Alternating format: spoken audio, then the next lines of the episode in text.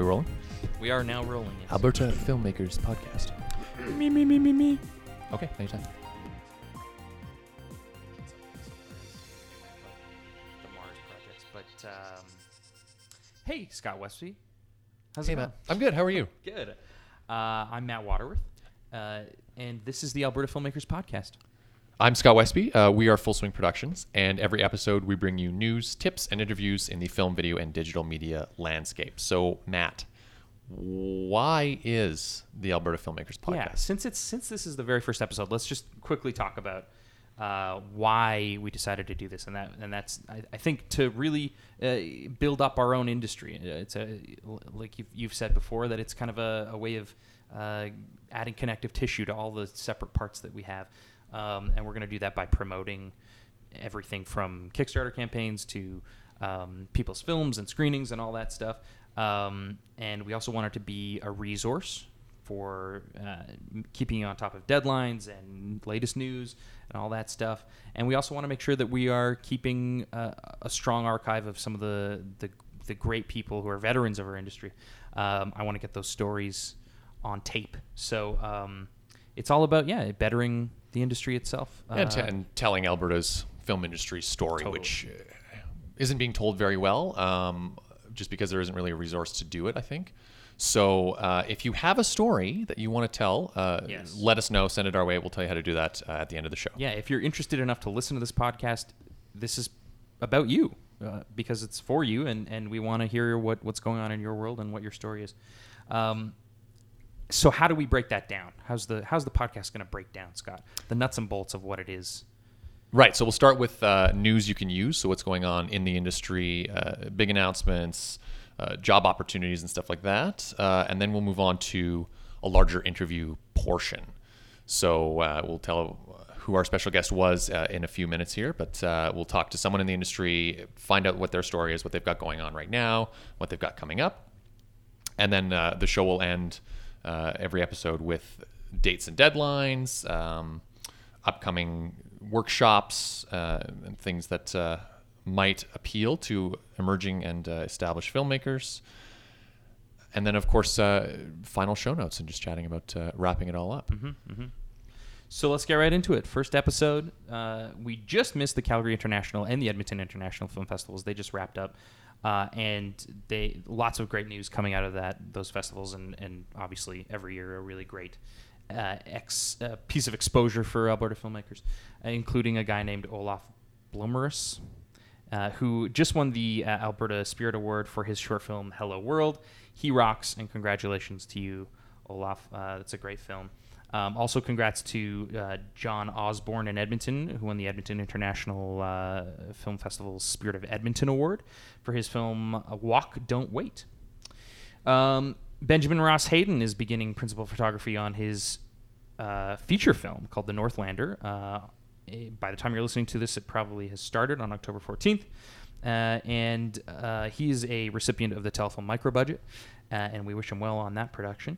Uh, Beth Wishart McKenzie has been invited to present her recently completed documentary film Brothers in the Buddha at the upcoming Parliament of the World's Religions in Salt Lake City, Utah, which is very cool. Uh, and Brandy Yanchyk uh, has a new documentary called Employment Matters and Employment Matters 2. It's airing on CBC's documentary channel in November of 2015. And thanks to AMPIA for those updates. Yeah, congrats to all those filmmakers. Uh, great work and keep pushing. So, uh, studio, the studio in Calgary, uh, the Calgary Film Center, of course, is uh, still in construction, um, and everyone's eagerly waiting on any tidbit of news. Uh, and there was a tidbit last week uh, with the Calgary Herald where the CEO of William F. White International uh, kind of expressed his hopes for the long-awaited Calgary Film Center to expand within a year of operation. So I'll just paraphrase briefly um, what was said in that article, and of course you can see the rest in the show notes. So the Calgary Film Center is still months away from opening its sound stages to film and TV productions, but Paul Bronfman is already predicting an expansion of the facility within a year.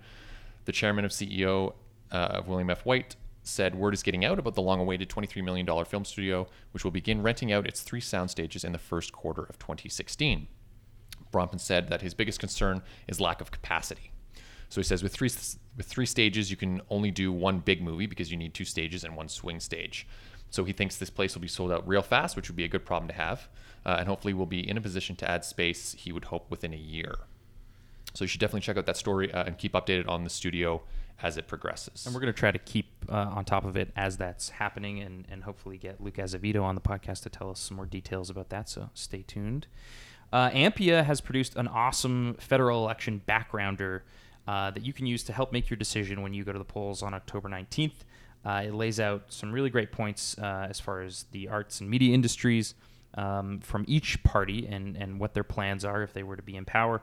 Um, definitely give it a read before you vote, and uh, you can find that in the show notes.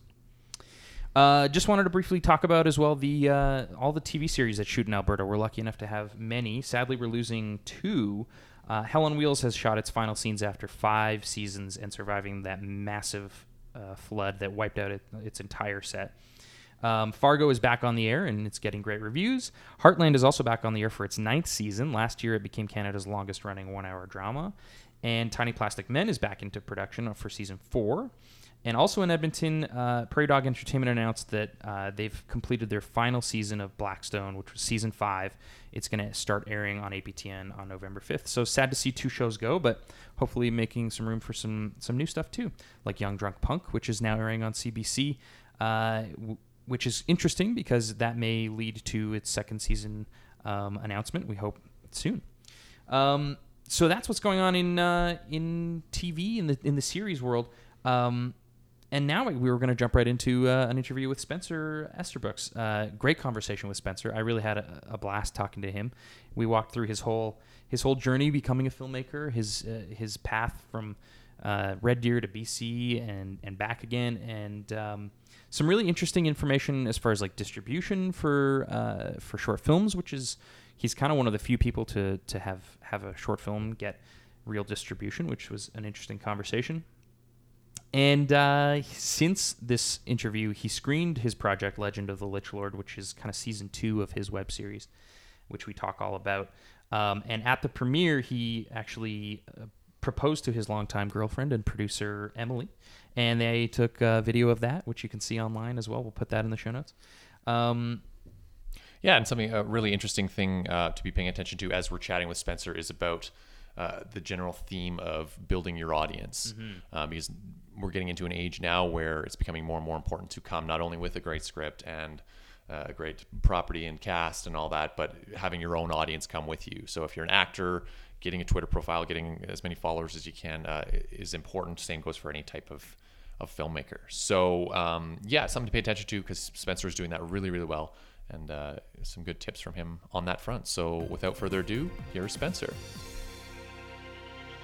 oh, cool. Oh, great. Uh, so yeah, just wanted to learn about you as a, as a filmmaker and kind of like do the this is your life from the top. Uh, tell, wow. us, tell us about your parents. Uh, maybe my, not maybe not that far back, but my, my mom my mom is uh, a weightlifter. Oh, really? She was uh, used to work for Mode Models, and now she's uh, powerlifting. She just for real three gold medals in Argentina last year. That's crazy. I know. Is this real? Yeah. I'm what? like, I was like, because I was buying when you called and said, "No, I'm not coming." Like, and I was, I was like, "Oh yeah, that's fair. You're editing. I understand." But then, no, no, I'm here right now. I, don't know if you're jiving no, with us. no, I'm not. I'm gonna. Try, I, I, I, uh, I, really, I'm gonna try and do a documentary called Muscle Mom. That's about awesome. my powerlifting mother. I can't believe you haven't already tapped that. That's great. So she just like, won awards last year. Like, it's, you know, she doesn't like the way she looks in her onesie. So right, right, right. How much can she sensitive. lift? Uh, 70 or something like that. More than me. Anyway. Yeah, I know. Yeah, like more than I weigh, I mean, yeah. she's tough. Holy smokes. My mom could kick your mom. Yeah, clearly. Yeah. Oh, yeah. Wow. or ours, since we're on. She could kick mine. You, could, you, you can swear. Yeah. You Perfect. so, but how did you how did you find your way into this crazy thing we call filmmaking? God, I don't know. I'm so old. It's hard for me to remember back then. I think when I was in high school, I was good at like drama and computers, and I thought if you mush, mush those two together, it ended up in film. And then, uh, yeah, I did a Bachelor of Arts in Film Studies. And, Where at? Uh, Edmonton okay. with uh, Bill Beard. Oh, is that where you're from? Uh, no, Red Deer originally. Oh, okay. So, um, small farm out there. And cool. uh, yeah, and uh, I got out of the world, and you know, I'm just like, hey guys, I've spent four years, you know, cultivating opinions about film, and I was really surprised no one wanted to pay me for that. and, uh, I'm like, whoa. So then I, so then I went uh, because I like to waste money on education, Mm-hmm. I thought it best to go to a, a, a- film school Hmm. And find out um, how bad schools can be. and and uh, but it's you know it's the same thing. I mean, pe- pe- people love love love film schools, and like, they they do serve a purpose. Hmm. Because I, I try and tell people don't go to a film school, and they're just like they will never ever listen to you. And there are some where you can pay the same tuition as everyone else, but still not get to direct a film, right? Like there, are, where there are only four films getting made, and you might grip and do sound, and that's all you get to do. Yeah. Right. Like, and if you want to learn to be a grip, just go on set. Like, Right, right, exactly. Yeah, There's, yeah. there's, there's, you know, there's a lot of stuff going on. You don't need a, uh, uh, diploma Right. to, to do that. Yeah. So what you end up with is a class full of directors. Mm-hmm. The only good part about film school is the people that you meet there. I find that um, those su- that suffer with you uh, give you a united cause Mm-hmm. Right. to get out in the real world. So, and then you stick with those uh, filmmaking people Mm-hmm. for a while. Yeah, that's what we say too. Is that that's the most valuable thing that we both got out of state was the, The network, yeah. was you're you're growing with 30 people at the exact same time, and you've got friends that you can tap into. And Yeah, And, and everybody ends up doing different stuff. But again, there's so much crossover. In the absolutely, of. Yeah. course. And you know, I think I think it's good too that you know you can like uh, when you start looking at teams that produce and direct each other's stuff.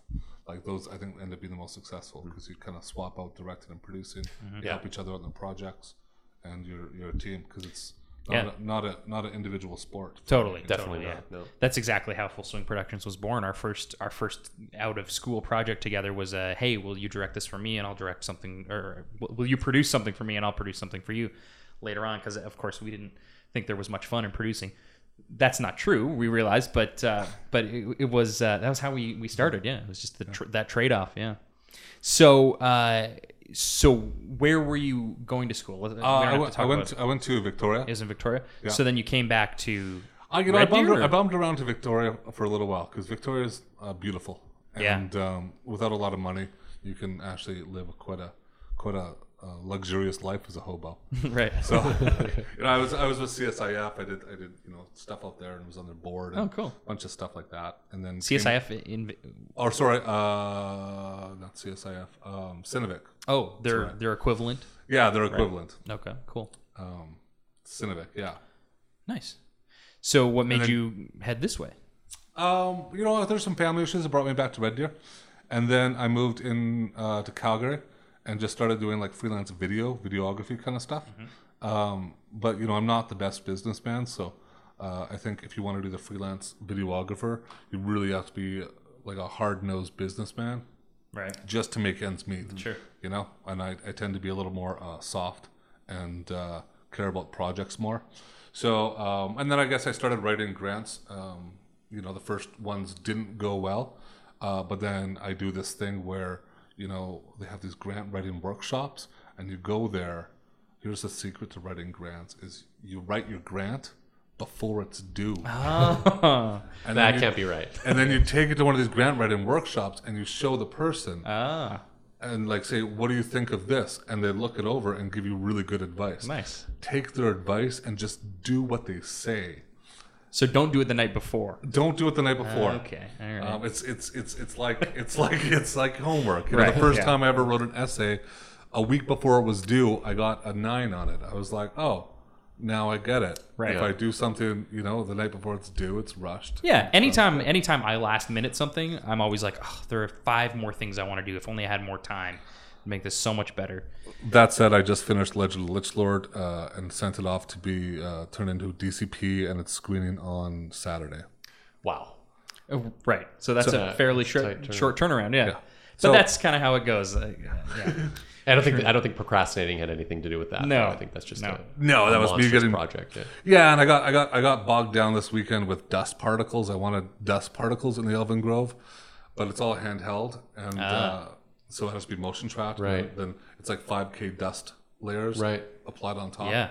Um, and I just it just like there's so much in the Elven Grove. There's a good like eight minutes and a whole bunch of shots.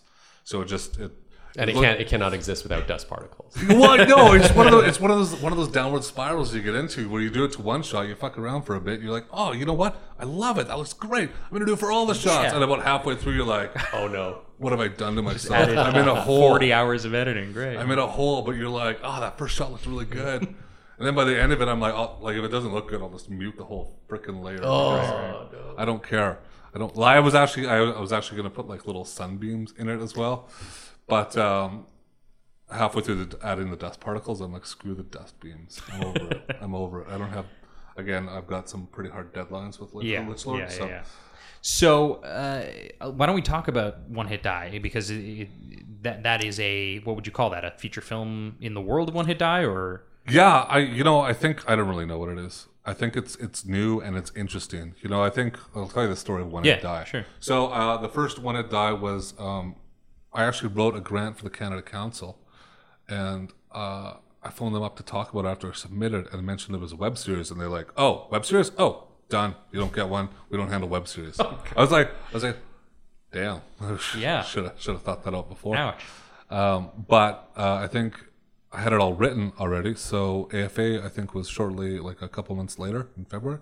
I submitted that, and I got I got the grant. And uh, um, yeah, because they're not they're they're a lot more uh, friendly towards web series. Right, right, right, So we did that. I had so much fun doing it. Uh, we did a Christmas special. right.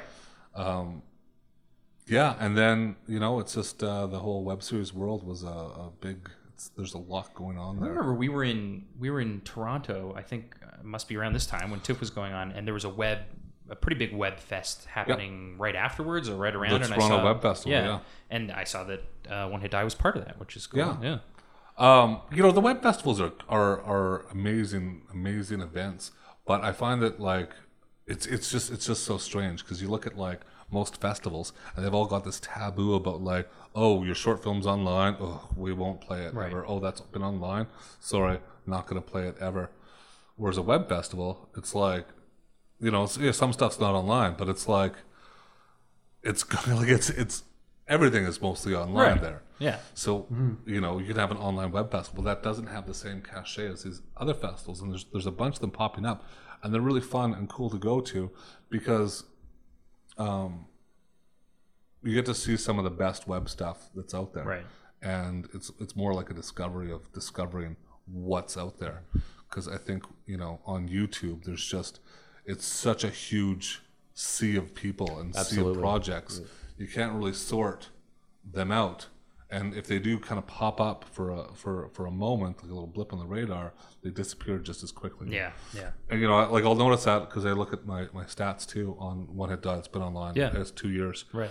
Um, You know, I, like we did. I think we did fairly well. We got like I think fifteen thousand in our first week. Like our first hit was hard on on our episode one, and then I think on all four episodes we've got about twenty or eighty thousand views total. Wow. So uh, it's not we're not great, but we're not terrible. Right. But every now and again, I'll, I'll look at and I'll just see like uh, you know I was giving a little little talk and I was showing them some of the some of the analytics of Yeah. YouTube. Nice. And I saw a huge spike of like 500, and I was like, "What?" And yeah, Google's or uh, YouTube suggested video. Perfect. Suddenly we came up on a YouTube suggested video. Wow. Some glitch in the Some, matrix. their algorithm found it some somewhere. just yeah. and then it killed it just like the next day. Weird. yeah, I know. It's like I just I don't understand. Um, you know how that how those how those works. Uh, Yeah. The SEO stuff, but. Uh, um, So for, for for people who don't necessarily know what one hit die is, could you just like the one liner and maybe where to find it? Oh yeah, so One Hit Die you can find it at onehitdie.com. It's uh, I describe it as uh, Lord of the Rings meet, meets The Office, a D&D meta mockumentary, and um, so it's a kind of fantasy comedy and uh, uh, follows an, adventuring party that are uh, on a quest of some sort. They, the quests vary from uh, season to season right now, and basically we jump into interviews whenever we want. We shoot it like a documentary. It's all handheld you know so and, and that's basically it and i think that you know people are like oh well you know do you ever like are these characters ever going to have real world counterparts and i'm like well maybe if they meet a proper gnomish illusionist could like confuse them but like other than that I, I like this i like this fantasy world that, I've, that that's there where I can bend and break rules as I want. Right, And right. People are smart enough to pick up on the style, uh, and I think we're fun and funny enough that they don't really like. Yeah, you can tear it apart intellectually, but that's not fun. It's Right. fun to watch these characters. Yeah. we've got uh, and yeah with uh, what we've done so far, we received uh, a community grant from Telus to do another. Uh, uh, 10 episodes Right. and I shot because I'm crazy. I wrote a lot and then I shot like another 20 minutes of footage and then just packed it into a feature length film. Oh, cool, cool. So, and you know, the way I wrote it was it had a beginning, middle, and an end. It just had like cliffhangers every seven minutes. Right. Sure. So, Fair enough. so yeah. So is it also, and this is Legend of Lich Lord now, which is coming out uh, at the Calgary International, although when this airs, that might have already happened. Maybe, yeah, probably. Um, so is that going to be split up into episodes as well? yes, Okay. and those will be those will be online as well. I'd still like to like uh, you know, it's just it's just it's such a hard world, right? Because I think we've got a really solid feature project, but like again, most distributors are like, oh, it's on YouTube. I'm Don't want it. Right. Yeah. don't want it. Yeah. But at the same time, YouTube's such a big sea; it'll sit there like and uh, and no one will no one will pay attention to it, right? Right. Um, it's true. Yeah. It's like it's you know I noticed that, like last year at the Calgary International Film Festival. I'm sure they didn't do it intentionally, but there were I think three shorts in the best shorts competition that were already online. I saw them on Facebook. You know, so Yeah. but like so But I've heard like Sundance doesn't care. They're they're they're screening purely on merit and, and artistic integrity. They don't care if people have seen it already. They're not as far as online. They do want like a world premiere festival, but it, I guess it depends festival to festival, right? Yeah, and I, you know, I, I, I think because that's, you know, when I look at these, you know, I think, I think, you know, everyone's like, oh, well, it's great to be with YouTube. Everyone can be out there for free, but like, or like, everyone has a chance to be discovered, but like, discover is really hard. Oh yeah. Yeah. And that uh, number keeps going up. That stat about how How much content per every hour? day is- there's yeah. 80 hours uploaded to YouTube or something like that now. So when I look at like festivals and like, you know, even just other outlets, other venues, other things besides YouTube, I just see them as, as like little audience chunks, right? It's how do I share what I'm doing with different Right. people and grow my audience? And I think the best way of doing that is by like, you know, spreading your content out. Um, right now, One Hit Die is only on YouTube.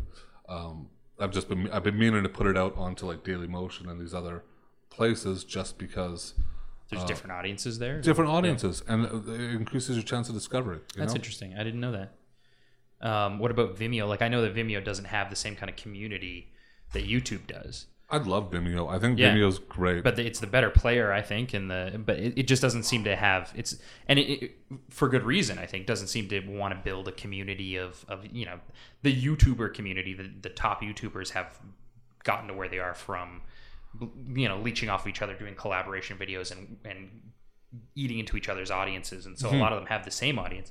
But but Vimeo doesn't want to go that way, and I like that because they they seem like they're much more like super high quality content. yeah, no, I, I, I, I, I But think, Daily Motion's interesting. I didn't. I, I- I mean, I'm sure they all have their own little pockets of audience, and that's where they. Yeah. Yeah.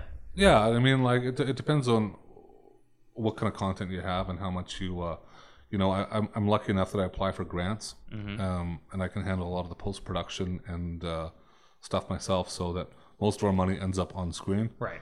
And you know, the only thing I'm out at the end of the day is elbow grease. Right. Um.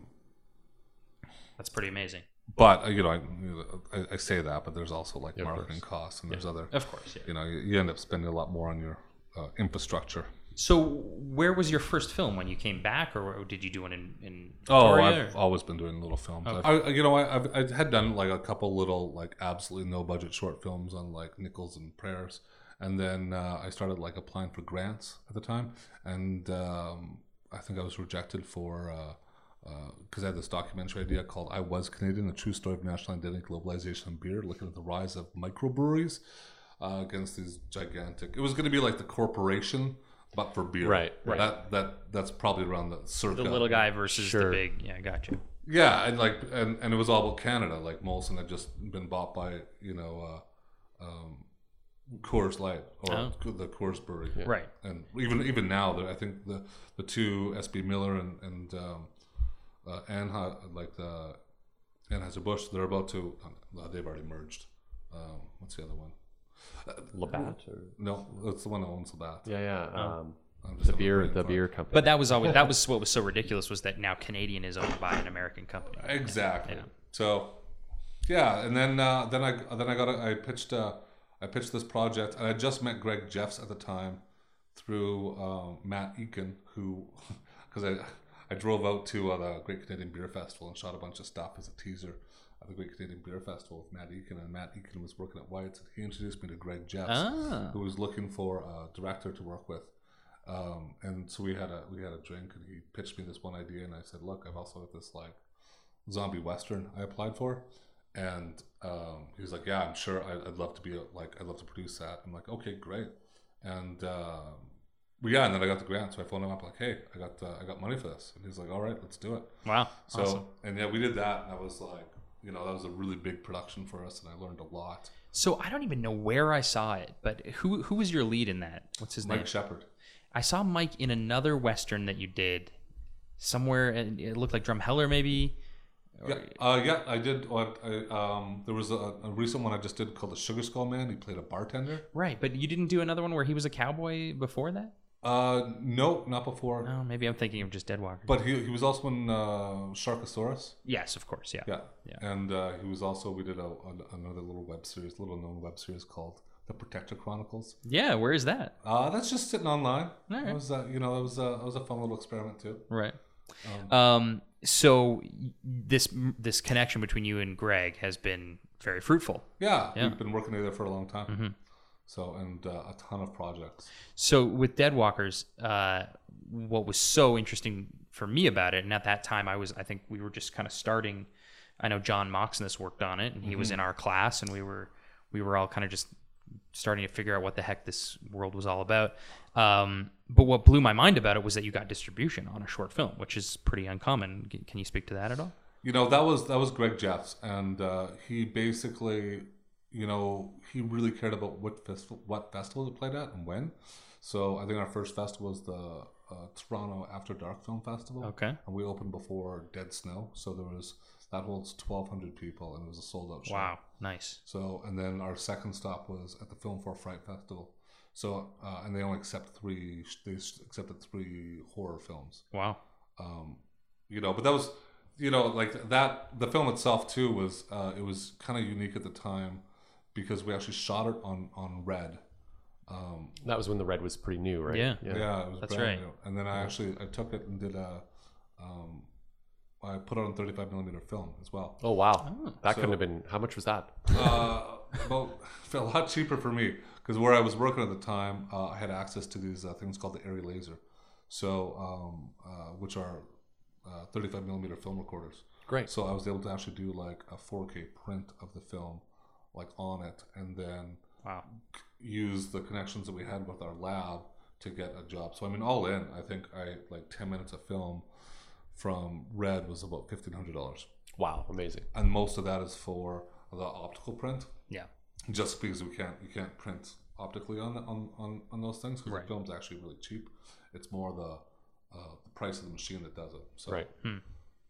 So, uh, but but how did how did the distribution come about? Is that why you went to 35 because a distributor wanted that, or I you know I'm not too sure. I think I think what happened was uh, Greg knew the distributor. Uh, there was a lot of hype about the film. I mean, it's a zombie western with a 35 millimeter print, so it was pretty much in demand. I think that's one of the reasons why I played at the Film for Fright Right, Festival. right. It's like a great screening. You know, I still have a 35 millimeter print uh, of it.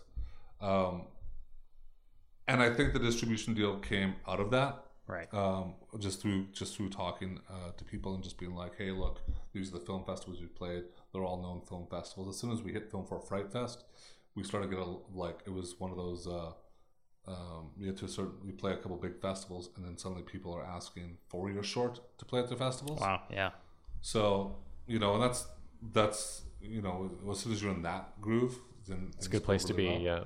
But then there's there's always that moment where I'm like, oh hey, so when do you want me to ship you the 35 millimeter print? And they're like, hey, just uh, send me a DVD. I'm, like, no. I'm like, well, you know, I've got access to like HD Cam SRs and HD Cam. I mean, do you want that? No, no DVD. I'm like, a Blu- Blu-ray, Beta SP, At Like, least HD. Did, or Digibeta, and just like, technically a DVD would do as well. You know, just, Damn.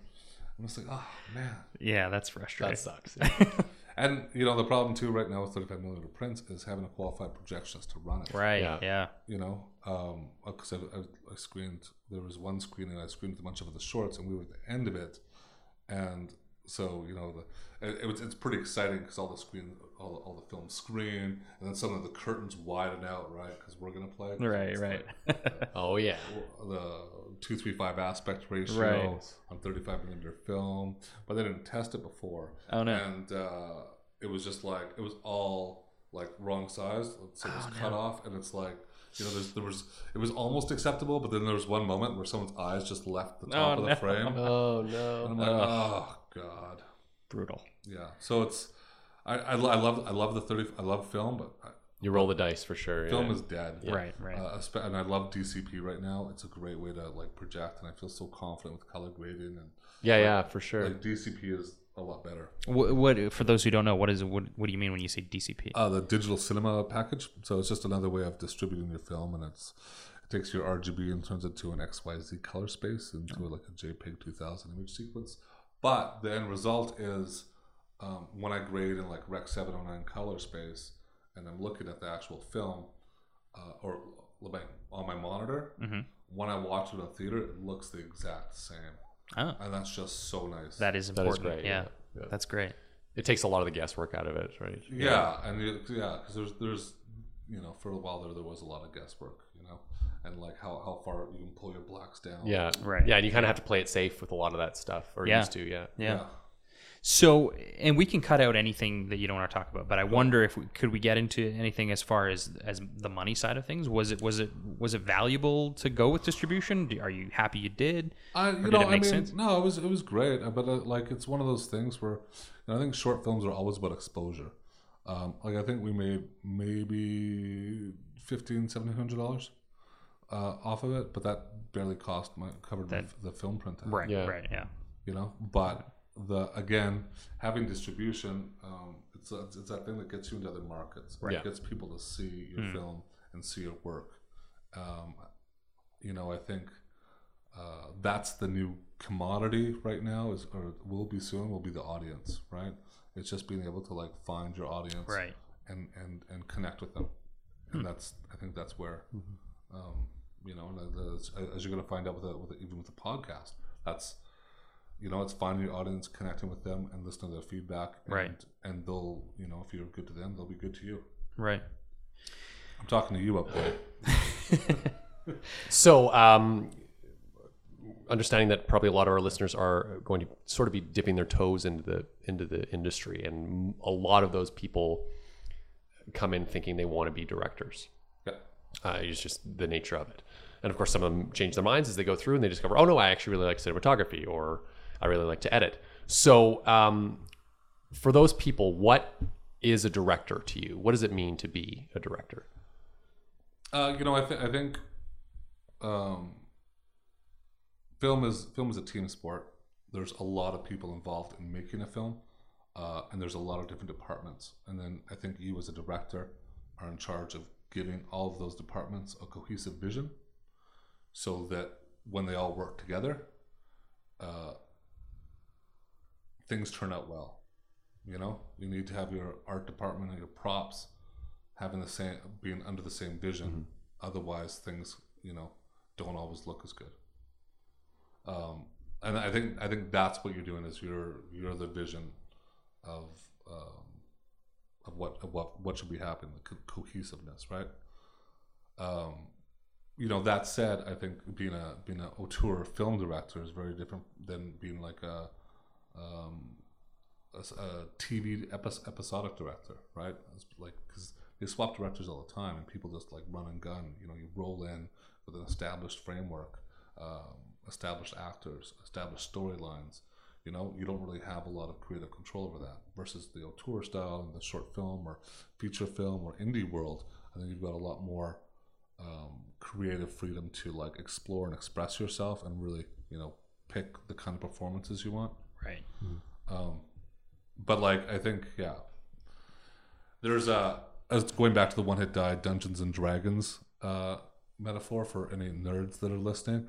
I started doing. Uh, I've got a series of memes out there that are like, "What are your film uh, classes or what, what is your what is your film job as a Dungeons and Dragons class, right?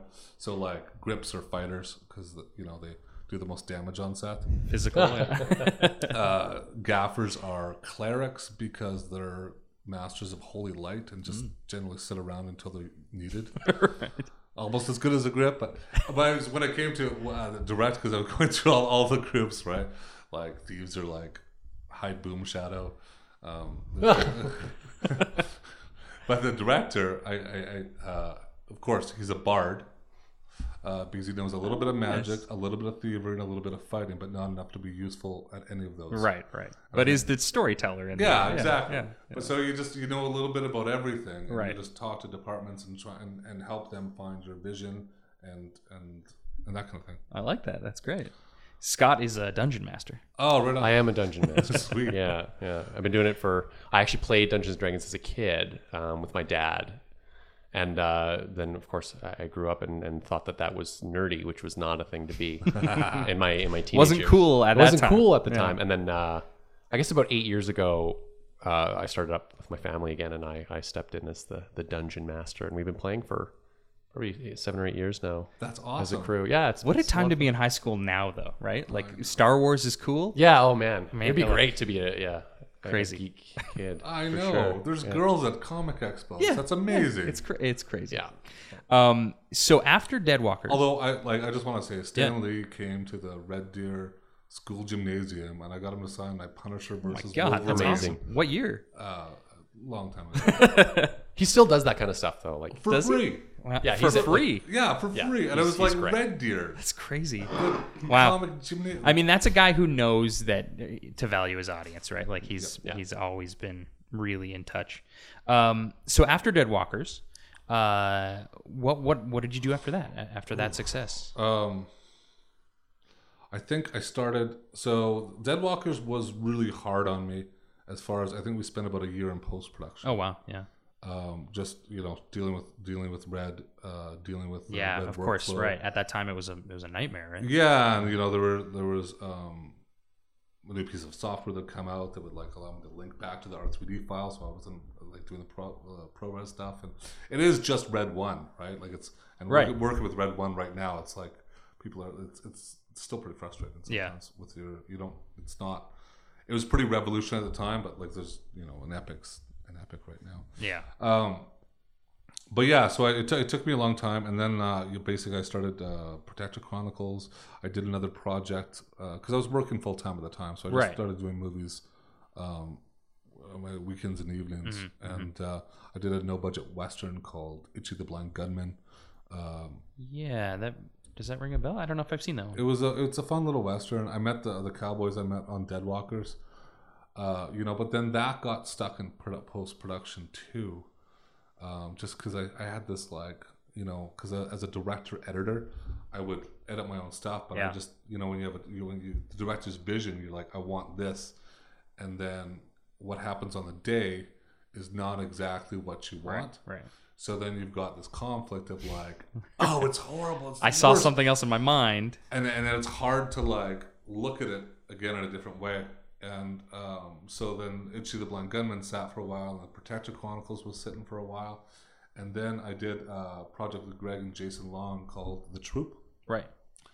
and I did the post production in like two weeks, and I'm like, oh, I get this. And then I just started, and then I just finished Itchy in like a month, and I finished. Oh, wow. I started right from script. What clicked there? Uh, I don't know. There was just I you just have this uh, realization that like being finished something is better than being perfect, Right. and um, you know you have to move on with stuff, right? Yeah. And then and then Protector Chronicles came, and then yeah, well, and then we did or oh, and the Hunt, Oh yes, the hunt. Yeah, Yeah, which is Hunt- awesome. I love that. before Yeah, too. that's great. yeah, and then and then One Hit Die, and then it's just there's just there's just a bunch that we've done since then. Yeah. it- so. I mean, I, I guess one interesting place to go is, is uh, you know, we all as filmmakers have that day job. What, what, I know that yours helped you in a, in a major way. Oh yeah, uh, I worked at a company called Acme Works Digital Film, and we were archiving for Warner Brothers and Cartoon Network. And you know what that gave me the luxury of doing is because uh, um, I didn't really do that much there. Right. We uh, so, Is So- what it is. Yeah, it is what it is. But there's a lot, there's a lot of jobs out there that you you are you have to be there. It's not one of those jobs where you're like Right. incentivized to work. It's Right. you know you're there and they really want you there between there between nine and 5 Mm-hmm, Because if you're not there, you must you're not working. Obviously you're not, yeah. They're not getting their Yeah. money's worth. Exactly. But if yeah. you're if you're there between nine and five and your job's done, yeah. you know you can't really go home. No. So I, I was kind of stuck there, and then I would use uh, their gear for um, uh, for the, some of the post production. Since then, you know things have changed too. Like I mean, there's you know my MacBook Pro is like a great way to edit, Yeah. um, and uh, I'm a big fan of Final Cut 10. Uh, I am as well. yeah, I love it. it's it's you know I, I, I cut all of uh, all of um, Legend of the Sword on uh, Final Cut 10. nice, nice. Uh, and I'm really excited when I move forward with this other documentary project. I'm going to start um, just because of its metadata tagging. I think it's going to be a really Mm. strong way for me to take, take these like hour long interviews and be able to subdivide them into useful Topics and yeah. topics so that when I'm doing my edit, I can just search by topic. Nice. right? That makes sense. Um, so how did how did how did that come about? How did how does Warner Brothers use a Canadian company for that kind of thing? Um, you know, I don't like. I think it goes back to uh, the owner of the company who's got the. Mm. Just a who you know thing, or? it's always who you know, right? Yeah. and um, you know, and he could offer his when he started the company, the dollar was a lot like our dollar, Mm-hmm. so he could offer straight across, like this is exactly what you get, and then he makes money off the currency. Oh, okay. Right. So while all the Hollywood companies start feeling the pinch of, uh, or like Hollywood post production companies feel like they've been dying for the last ten years, yeah. just because post productions come down so much in price. Um, cost of post production, gear wise, has come down in price. The labor is still there, Right. so it's hard for them to make money. And you know, if you thought you feel bad when you invested in your ten thousand dollar camera, and two years later it's worth five thousand. Yeah. Yeah. Ouch. Try and invest in a like buying a um, hundred thousand dollar color conversion tool, and then Blackmagic snaps it up. And Yeah. Oh, yeah. thousand dollars. Yeah.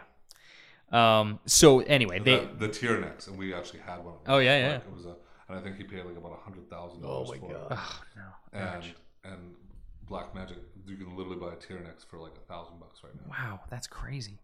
But what? But so what that gave you was access to post production gear that may, I don't know if, if it even existed anywhere else in the city, Yeah. and you had access to it in, in a way that, that nobody else did. SR cams, like all, all the decks. But now, again, like we've changed so much, like in that time period, right? We're now, you know, we used to have this thing called the BlueArc. It was, I think it was 13 terabytes, cost about half, uh, bought 13 terabytes, 99 spindles. It was uh, about a $100,000, $150,000 when we bought it. For 13 terabytes? Oh, yeah. Yeah, that's insane. But 99 spindles is that means there's 99 hard drives Right. running that. Yeah. Oh, okay. So All right. the, the the read and write speeds off of that were ridiculous. I'm sure. I'm sure. Like, and it would it would feed our, our entire office, right? Right. Four solid editors working on this one Right. workstation. Wow. But I mean, you know, I could buy a Promise RAID for like five grand. Right. It's got like you know, 32 terabytes. Yeah. That said, I'm looking at you know shooting this documentary in 4K, but suddenly I'm like, oh my god, ProRes HQ 4K. Like what? That's like you know, uh, what is it? Uh, three hours on one terabyte. I mean, if I want to do like you know 30, 40 Wow, hours of yeah. interviews, suddenly I'm like, Yeah. How, how do you manage footage at that level? Yeah. well, you know, so it's it's it's you know, to- so things have changed a lot, right? Yeah. What were what I was working when I was there, they had so such good gear at the time, but again, in the last ten years, there's been a huge shift in post production, and it's all come down in price, Right. You know, and Well, the iPhone shoots 4K now. yeah, I mean, and it's it, it's it's a great little it's a great little camera and a great little video. Yeah. Um, So, but where did where I did the shot Sugar Skull Man in, with GoPros. oh really? Yeah, because I wanted to shoot 3D, so I, I shot the whole thing with uh, stereoscopic using GoPros. Oh, cool, cool, interesting. But it looks really good outdoors. yeah, oh, it does. Like yeah, it's a great. Oh, for sure. Yeah, we shot well, uh, some stuff on GoPros too, and it's it's gorgeous. it does a great job. Yeah, It's, a, it's a nice little camera. cameras aren't your uh, aren't are, aren't your uh, like there are, if you want to shoot something, you can buy a three hundred dollar camera today and it'll look amazing. Yeah. It's just- not the barrier to entry is It's- that it it's- once was. It's sure. finding good stories and good talent. and Totally, again, totally. Yeah. good crew and Yeah. uh, team of people to work with. So where did all the the effects skills come from? Did you are you self taught in all, in all that stuff? I'm pretty much self-taught. Um, you know, and I'm not that good. Uh, like I, uh, I, you know, I don't, I know enough. To, I know enough to get by. And I, my problem is, I had this like massive flame suite at the office. Yes. And again, that was, uh, you know, it's a half million dollar piece of software. But I learned on that. Right. So I, uh, so I have a lot of those skills, but then I don't have that anymore. Right. So I go into After Effects, and I like I know what I'm doing. I know what to do as far as compositing. I'm just like, where's that button? But it's a different beast. Why yeah. don't I have nodes? What's going on? Right. Layers. Oh. Oh But it is After Effects that you're using for things like uh, One Hit Die. Yeah, I, I outsourced a bunch of this. I had three people I worked with: Okay. Jack Evage, um, a guy named Jesse, and Mitch Branny. Oh, cool. Um, just because uh, you know this, the Legend of Lich Lord. I mean, we I wrote that in February, and it's going to screen at the end of September. Yeah. So Quick, yeah. it's it's just it's just been a really quick turnaround, um, which is great because I'm I'll be I'll be done it and I can move on to like other projects. Um, Didn't you shoot it in like 10 days? yeah, we shot ten days, 10 days? That's crazy. twenty four hours of footage. Oh my uh, gosh. Two camera. And you, Phil Bowen was your cinematographer, right? Yeah, Yeah, he was telling us about it. What and you shot on the Blackmagic two black magic pocket pockets. Yeah, cameras. Yeah. that's great. It looks pretty good. The the Moiré Moiré Moiré, Moiré got to us a little bit on some Okay. of the, some of the, some just some minor costume pieces like a zipper here and there. Oh yeah. yeah. and uh but other than that it was great yeah phil phil was phil knocked it out of the park but like the last day i think you know we were you know it's episode 10 it's our final episode or the final final battle scenes and um matt babnick came to me after the shoot and was just like I've, you broke my record for he was our script supervisor Yeah. for a number of setups in a given day Wow. How- what was the number? Do you remember? uh, he didn't give me an exact number but he's, he's like it's over 100 Over 100 setups in a day? yeah That's crazy. Yeah, Bill Bowen. Like, what? mean, I Because guess- we, we started losing light, and then it was like, you know, Turn then this direction, Then shoot it was this. Yeah. go time. But we had Yeah. we had Adrian Young, who uh, was our stunt coordinator, who had already been working with the the cast. So shooting the fight scenes was like they were so timed perfectly. Oh, good, good. Um, Julia Orton and uh, Jeff Olnick were just like amazing, like these elaborate fight scenes. And I'm just like, run it again. That looks great, and it'll be like the same way every every time Wow. Perfect. change angles. And but like yeah, Phil's eyes at there, he was just like you know deer in the headlights. As we're like, okay, next shot, let's set her up. Just kind of like keep going, just get it, yeah. pushing harder, and uh, you know because it's our it's our last shooting day. There's no we'll do that tomorrow. There's no budget Yeah, to yeah. bring everyone back. No one wants to come back. Yeah. You know, At that after, point, after yeah. ten days, it's Yeah. everyone's like, oh, just leave me alone. yeah. Yeah. So uh, we could do a whole podcast on Kickstarter and, and crowdfunding, but I know you did some of that for for One Hit Die. Can you go into that? yeah. I did. Is that is that what you is that where you started, or did you No, shoot something I, first? I, I started with uh, um, an Alberta Foundation of the Arts grant. okay. uh, and I, you know, I had this, I had this idea in my head. Sometimes I get a little too carried away with my ideas. I'm like, okay, so I'm going to launch this as a four-part web series. It's going to be a huge smash and success. So right during our launch, we're going to launch Kickstarter to do another season because I have another whole other branch of ideas. I was just Right. ready to go. Right. And like we did really well in our like not really well, we did really well in our first week, but again, we just kind of like fell off the radar. It was really hard to like get people interested Right. again. Yeah. Um, but the Kickstarter was already running, Right. so like So sorry, you you you would you were releasing on a weekly schedule? No, I released it all in one day. I'm a Except for the first I- episode. I'm a, yeah, I'm a rookie. So well, Never I- released all in one day. who, who knows? But I, that, Wow, that- that's, the good to Netflix know. model, though. That's that's working. Yeah. Yeah. Uh, yeah, but the, the, there's there's a different like there's a difference of opinion that like when you watch everything in one day and like binge watch, Yeah. you don't actually retain like it's a fun experience. Sure. But like when you're like you know like oh what happened, whereas you know on a weekly schedule like Game of Thrones like they released the first Game of Thrones on online, but I'm like I don't want I don't want to watch it. I like I like having it doled out in little chunks. Right. Gives you time to process. and- Yeah, exactly. Yeah. And that anticipation, waiting for the next episode, and not being able to have it, I think is uh, is good. And it and again having those moments like when Legend of the Lich Lord does go online, like I think um, Telus just wants to put it out there all at once. Yeah.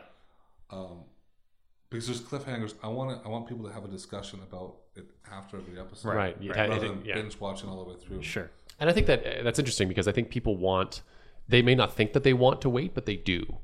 And the reason I say that is because this last season of Game of Thrones, the first four episodes were leaked Yes, before yes. the season started. That's right. And and nobody I know uh, obtained those episodes to watch them because you want to be part of that discussion. You want to be part of that. Well, that's Event, Yeah, right? I mean, Twitter has made it like now we all want to talk about it live, right? Yeah, and I like going in Monday morning to the office, you know, and everyone's Yeah. everyone watched the same show the night before. Totally. Yeah. Yeah, Yeah. for sure. Yeah. And you can, you just don't get that same event experience when it is all released at one time. It just feels like okay, it's available. Kind of watch it whenever you want. Yeah, You lose the urgency. yeah, Yeah. And now it's like, oh, uh, oh, I'm watching Daredevil. I'm like, oh, what episode are you on? Well, let me think. Then. Yeah, exactly. What- yeah, what just happened? together. Yeah, yeah, did, yeah. did this happen yet? It's like, Oh, no. What? What have you done? Although here's an interesting, uh, I, I watched, uh, I was catching up with um, Sons of Anarchy, and so I was binge watching seasons, and then I caught up to where they were airing, and I had to watch week by week, and then I started to realize that that show's not as good as I thought it was. So it was actually kind of hiding some of the plot holes and some of the some of the mistakes they were making. Uh, and then when I had time to really think about it, I was like, oh, they're actually, you know, this isn't as brilliant as I thought it was. Um, it's a great show, but it was. Uh, I, I binge watched. Uh, I binge watched um, Breaking Bad. Like, Oh, yeah. up my until season four. So I had the first three seasons. I was one of those people that saw it on Netflix, watched all of it, and then I got right to season four, and I was just like, oh my god! Like in every episode, Right, Like yeah. nail biting. Yeah, I, I I watched Breaking Bad from the start, week to week, and and I hated it. I hated it because of how like how much that show leaves you hanging. yeah, oh yeah, Yeah. yeah, yeah. I would have loved to have binge watched it, but it was for me Game of Thrones. I caught up uh, in the first three seasons, yeah. and that was great. A really nice experience. And now it's like, ugh, yeah. but it's. It's cool. It's great. I know, and you know, I can't wait for the next season. Yeah. you know, it's it's it's uh, it's it's fun. So, uh, and the the other thing, if anyone else out there is thinking about releasing online, um, as, as far as web series goes, I think it is more important to do it singularly because on Netflix, someone can binge watch, but you know, where you're on YouTube, you don't really have a high rate of discovery. Right. Every time you put out a new episode, it's another chance for people to discover. Right. So if you put it out over ten days, it's ten days of people having a chance to discover Right. Right. and and be talking about something, as opposed to, um, you know, one day all in one shot, because that really blows away a lot of your ability to talk about stuff. Right. Like you know, if you're if you consider yourself a content provider, right? You just throw it all out there. What do you have left? Right. You know. You want to do a slow burn and, and keep people jumping on board. Yeah. Interesting. Um, so the first season was four episodes. Yeah. Okay. And then and then how did you get to season two? Well, the Christmas special, I guess. How did how did that come about? Uh, you know, we didn't. Uh, the Indiegogo we didn't do as well as I'd hoped. Uh, Okay. I think we only raised a couple thousand bucks. So, um, but because I, had a full time job at the time, I Right. threw some of my own money in there, and uh, like I said, I never do. Hmm. But we did. We repurposed the monster from the hunt. Right. I wrote. What happened was I wrote a really funny, what I thought was funny, Christmas special. Mm-hmm. And we didn't have Phil Burke, but I had him biting a gelatinous boob behind the door. Which was brilliant. So how did you do that? What, You had him call in or something? I, I made him like I made him hide under a blanket with Uh-huh. his cell phone, Sweet. uh, and then just recorded it. That's awesome. So, but he was like, because it get good acoustics under the blanket. right, right, right. Well, and that's that's a good question. So did you meet him through Hell on Wheels, or how did that? Uh, my producer, one of my producers, Emily Renner Wallace, um, and she's also my first AD. Mm-hmm. Um, Was working on the show.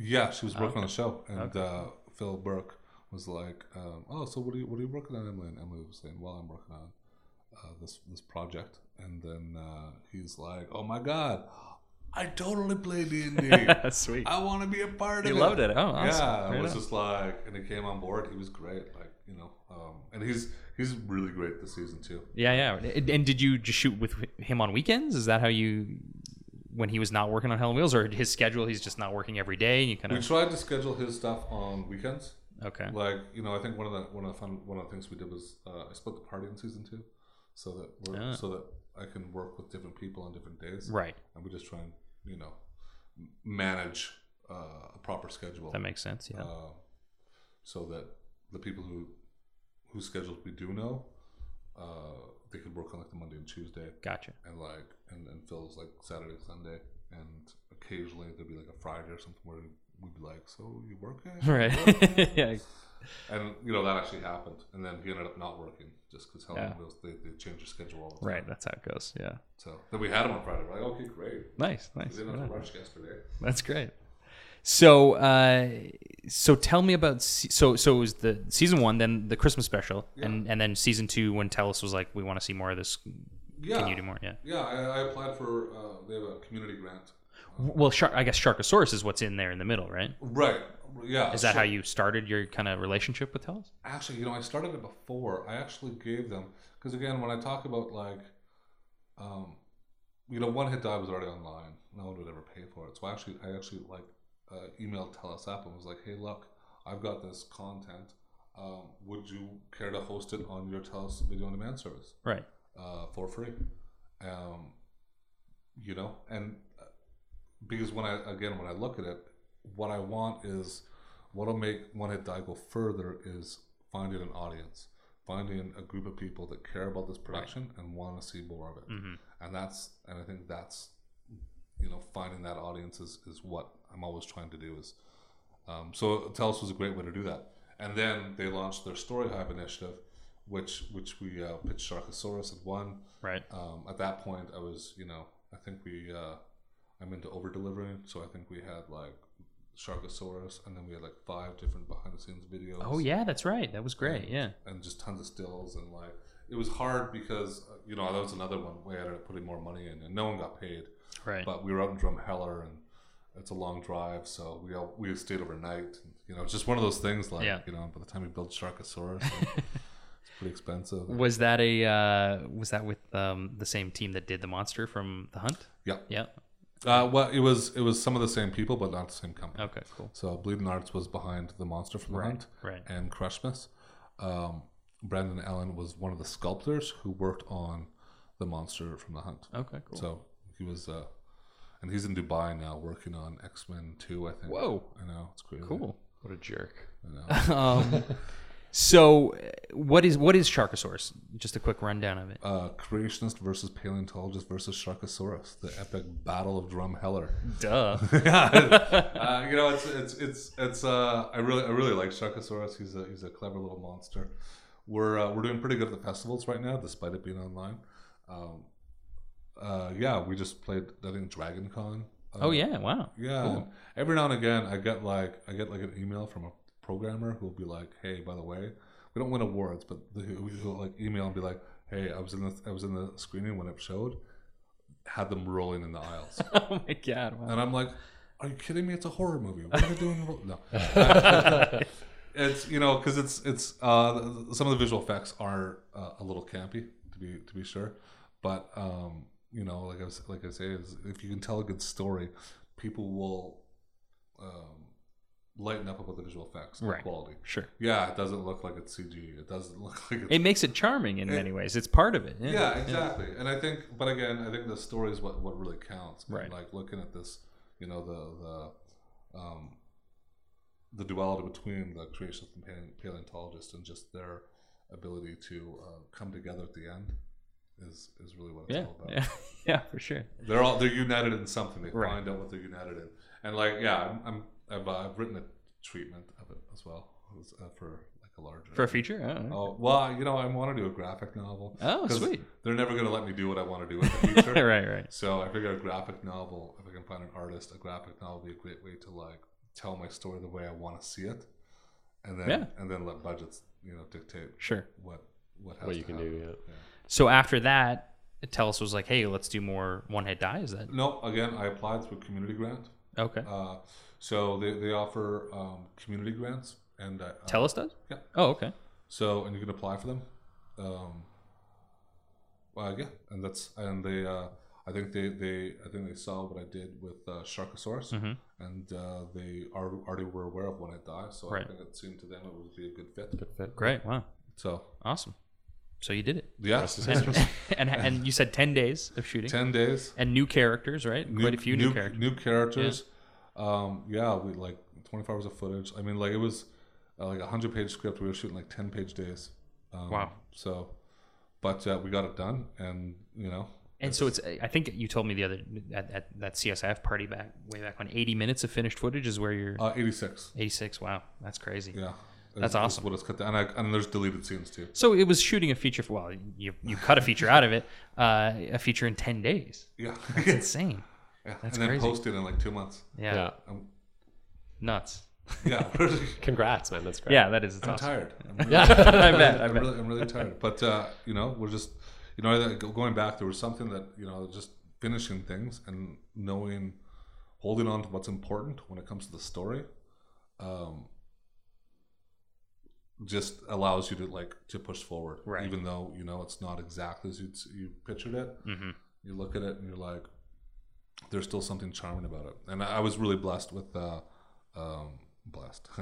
no, I was. I was really. uh, You know, uh, we've got some amazing performers. Cool. And you know, the best part about working um, with this, like this, look it as a series, is that every season we get better. Like when we came back for Christmas, like uh, the characters were just like right on each other, and now it's just the performance level is so solid. Yeah. So, and we shoot two cameras, and we have a forgiving documentary style. Right. Yeah. Yeah. So we can, you know, we can we can roll with the punches. Mm. We can get what we need to get and move on. And again, there's there's some there's some cheesy campy effects like the magic toboggan scene, Oh. um, you know, which in my head looks like the speeder race on Endor, but uh, um, I'm sure it looks exactly like that. yeah, yeah, I just I just don't quite have their budget. right. So, but I, but it's it's it's it's really fun, and um, you know, I've got a lot of I've got a lot of positive feedback on it. So Can you share what the budget was, or, or is that I'll say under hundred thousand dollars. okay? Well, So- that's amazing. Yeah. Um, cool. So now, so what's next? Uh, so what what's next is uh, I applied for another TELUS community grant, and I've been given my dream project, which I started oh so long ago. The first one you mentioned. The, the yeah, so right now it's going to be it's called Alberta. It's a history of Alberta beers, and I think what um, you know I'm not trying to do as big as documentary as I wanted to do. I'm actually trying to do a smaller one, but I think by focusing on, on a smaller documentary idea, I can explore larger themes. Right. um, I'm really calling it Alberta or Alberta, our beer story. Um, and I'm trying to use social media again to connect with the audience before, while I'm shooting, because what I'd like to do is have people tell me their stories and like have a chance to become a part of the documentary. So we're just we're just getting ready to launch this week. Um, part of the craft craft beer. Um, it's craft beer week starting on Thursday. So uh, Big Rock's 30th, 30th anniversary is on a Saturday.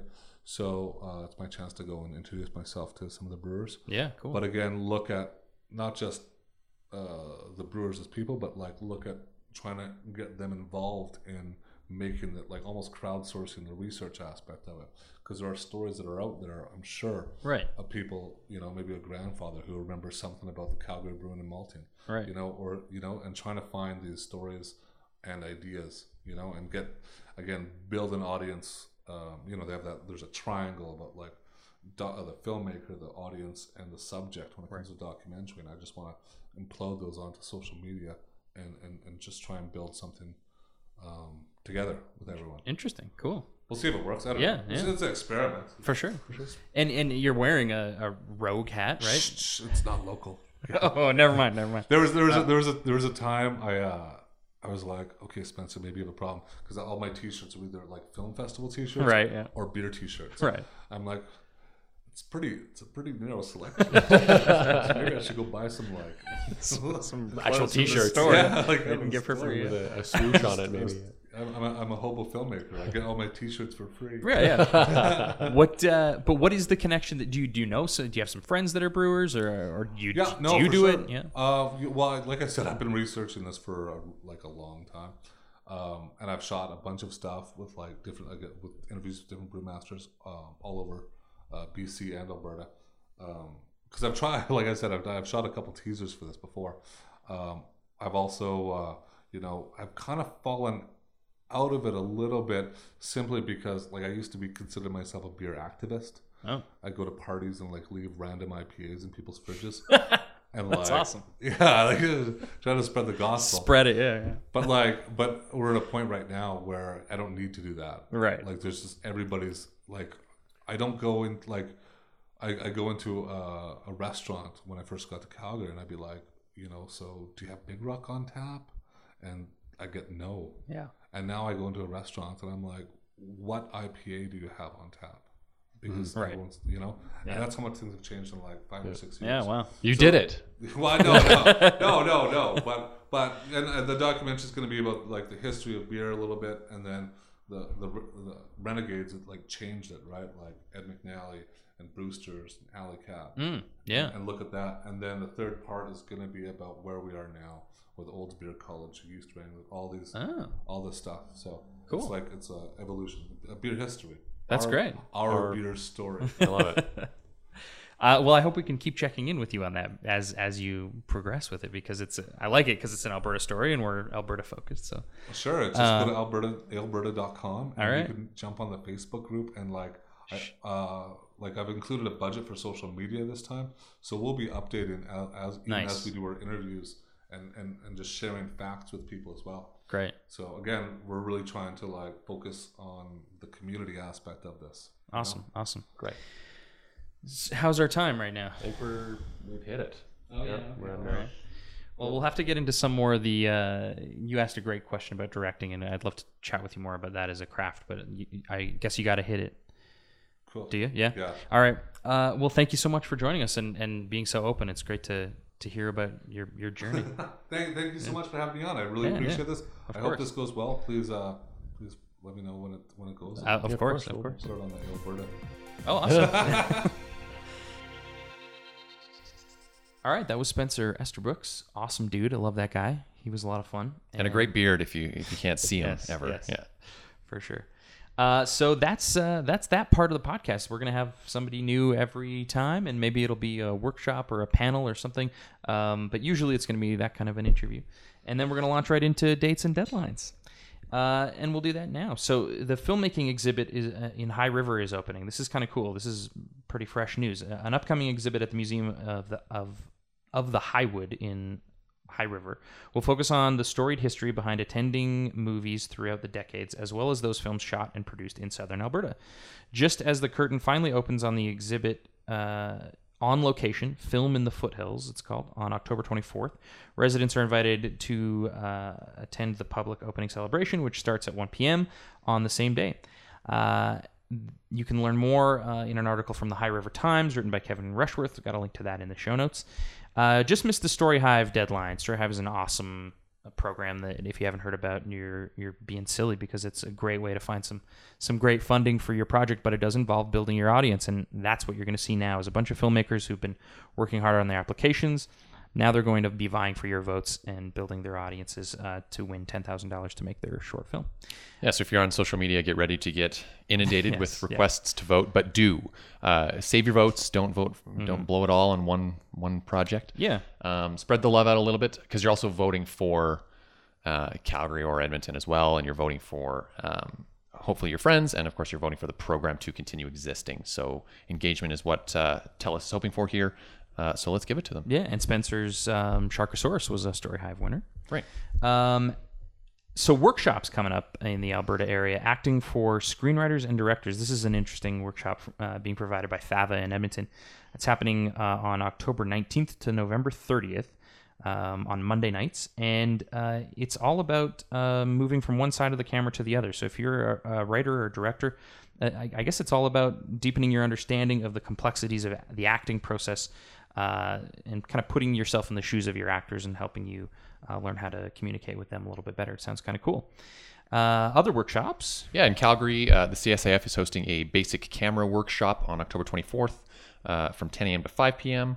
Uh, that instructor will be Philip Laterno, who is the uh, the craft and technical uh, instructor at SAIT Polytechnic. Um, he probably knows more about cameras than any living human. Totally. Uh, so he, he he's great to teach this. Uh, and if you want to get into cinematography or camera operation, this is probably the workshop for you to uh, to get your feet wet. So that's uh, $200 for CSIF members, $245 for non-members, and you can check this out at CSIF's website. Uh, AMPIA is also hosting a workshop called Becoming a Storypreneur Digital Marketing for Screen Media. So it's a 10 week online course that will give you the knowledge, skills, and processes to create a comprehensive digital marketing, business, and distribution plan. This is really important for filmmakers and probably somewhere uh, an area that most of us are lacking in. Uh, but of course, we should be a marketing machine as much as we are yeah. a filmmaking machine. So this is a program that you can take at your leisure or join the live weekly online meetings and presentations. Completing the advanced weekly exercises will help you create all the components you need uh, for a comprehensive digital strategy. You will also receive feedback from your instructor and benefit from the shared learning of your cohorts. There is a link to that as well uh, in the show notes. Another TELUS uh, involved project, uh, which is great. They're they're providing so much great funding to filmmakers. Is the Herland Video Production Workshop, or Herland, I guess. Uh, eight emerging filmmakers will have the opportunity to pursue their creative vision and tell a personal story with a short film. Uh, established industry mentors will guide participants through story development, screenwriting, camera operation, lighting, directing, editing, and proposal writing, which is very important, in order to complete a three to five minute film, which will be screened to a public audience on March uh, in March of 2016. Uh, submission deadline is coming right up, October 22nd. So uh, definitely hit up the show notes for a link to some more information on that. I believe that is just for the ladies, though. Yeah. Uh, so if you are uh, a new filmmaker and you have yet to be on a film set uh, and you're starting to kind of look for a job uh, on a proper set, something that you're going to hear a lot is uh, something called set etiquette and protocol. So this is a course, uh, it's a one day course that you need to take before you can get on any union show and for the most part non-union shows kind of hope that you have it as well it's just the basics of what what a film set is how it operates what everyone is doing um, and if you're getting into it what you will likely be doing as a production assistant so that's called Set Etiquette and Protocol. Uh, and there's one happening this Saturday at Grant MacEwan in Edmonton, October 17th. Uh, there's also uh, another one uh, in Calgary on November 21st at Mount Royal. So it's about 100 bucks, uh, and definitely should take that if you have an interest in the film industry and what it is. So check out Grant MacEwan's website or Mount Royal's website for more information on that. Uh, Mount Royal is also hosting something called the Film Production Assistant Workshop on November 7th. That's just a little bit more expensive. It's about 120 bucks. Uh, and this is how, discovering how to be the ideal production assistant. Get the information you need for this entry level position in the film industry. The workshop examines what is expected of, a PA and yeah, and gives you pre- preparation blah, for the extreme demands of film production. Matt, did you ever take this one? Uh, I never, I never have, but you did. I did. I took Yeah. this one. Yeah. Um, it was. I took set etiquette and protocol was the first sort sort of film course that I ever took. Yeah. Uh, and then I took this film production assistant workshop, and that uh, scared me a little bit um, because I think it it kind of shines a light on the pressures. Uh, that you face on a film set. And if you're not familiar with a film set, if you've never been on a film set before, um, they're very quiet uh, and very sometimes very tense if people are running behind schedule, um, and certainly very intimidating. Um, but of course, as you get your feet wet and you get into it a little bit more, uh, you start to understand how fun it is. And as you start to meet people and make friends, uh, it's probably the best place to be in the world. uh, Honestly, Yeah, for sure. Film sets are awesome. I remember being on on a on the set of Wild Roses and uh, remembering my my set etiquette and protocol training, which said don't look at actors after they come off off a scene, like right out of a scene, which sounds like oh you know fancy actors being you can't even make eye contact with them, but it's actually a really good tip because actors are are pretty vulnerable people and they're coming right out of a scene and they're feeling like everyone's judging them and and looking at them and having a facial expression of any kind, they might read into that and feel self-conscious. You never know. So it's not a diva thing necessarily. It is actually good advice. Yeah, and there are there are a lot of really important rules covered in these workshops. Like if if a piece of equipment is not in your department, do not touch it. Um, and things that you might you might if you haven't taken these courses think that you're being helpful, uh, when in fact the opposite is true. For sure. And of course the cardinal rule, which is respect the location. Um, so you'll learn a lot of awesome stuff in those programs. Definitely recommend you take them. Uh, job opportunities. Uh, Bleeding Art Industries in Calgary is hiring an administrative and sales assistant.